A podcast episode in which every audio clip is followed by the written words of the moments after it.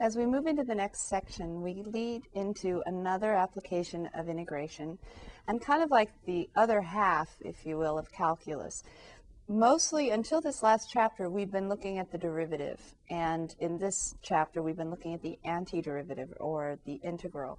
And I mentioned in the second section, or we mentioned in the text, some applications of anti-differentiation. We looked at Wiley. Coyote moving up and down with his catapults, and um, we looked at some business applications using the marginal profit or revenue. But uh, here we have another application of integration. And before we can really use it to its fullest, we actually need a few sections of material to finally get to using calculus to do something like find the area under a curve.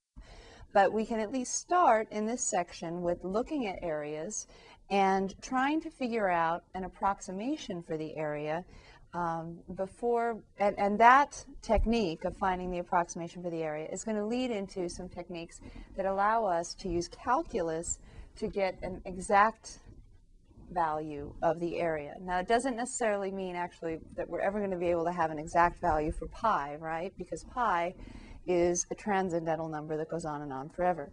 But one thing that is going to come up in this section is the notion of approximating pi using a circle. Now, pi was discovered to be that special ratio between the circumference of any circle and its diameter and it's exactly equal to the circumference over the diameter. But the problem is, because it's a transcendental number, we never know exactly what it's equal to.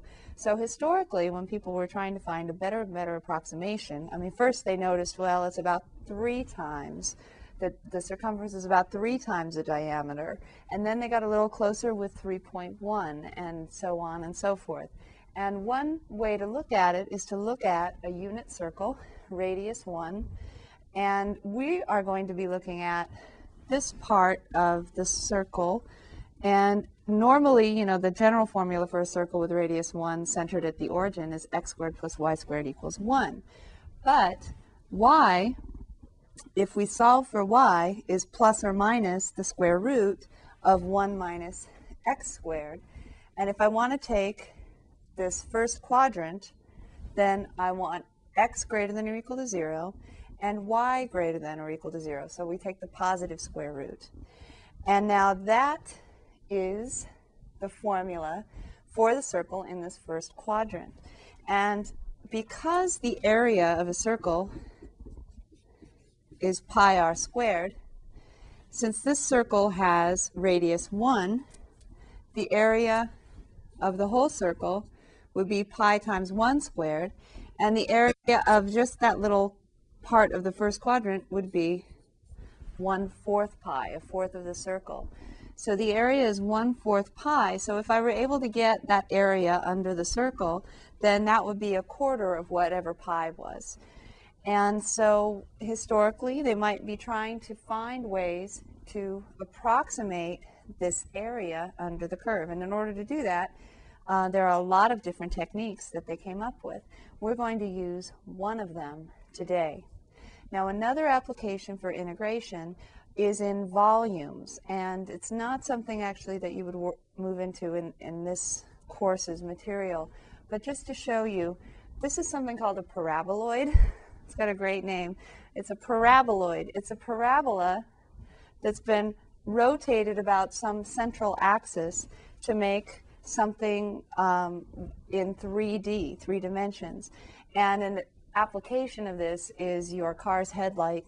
A lot of cars' headlights are parabolically shaped, and the reason why is if all of this parabola were made out of a reflective material, and then remember it's 3D, so you've got it's kind of like a cone. I don't know, you're probably too young for the cone heads on Saturday Night Live in the 80s, but they had heads shaped like this, kind of like a cone, and if everything's reflective on the inside, if you put a light source in just the right place, the light will radiate from the source, hit this reflective surface, and because it's a parabola, it's parabolically shaped, the light will actually come out parallel to the axis of revolution, we call this.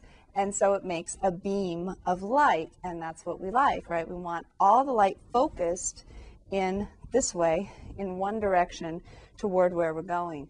And the special place where the light is is actually called the focus um, because it goes the other way too.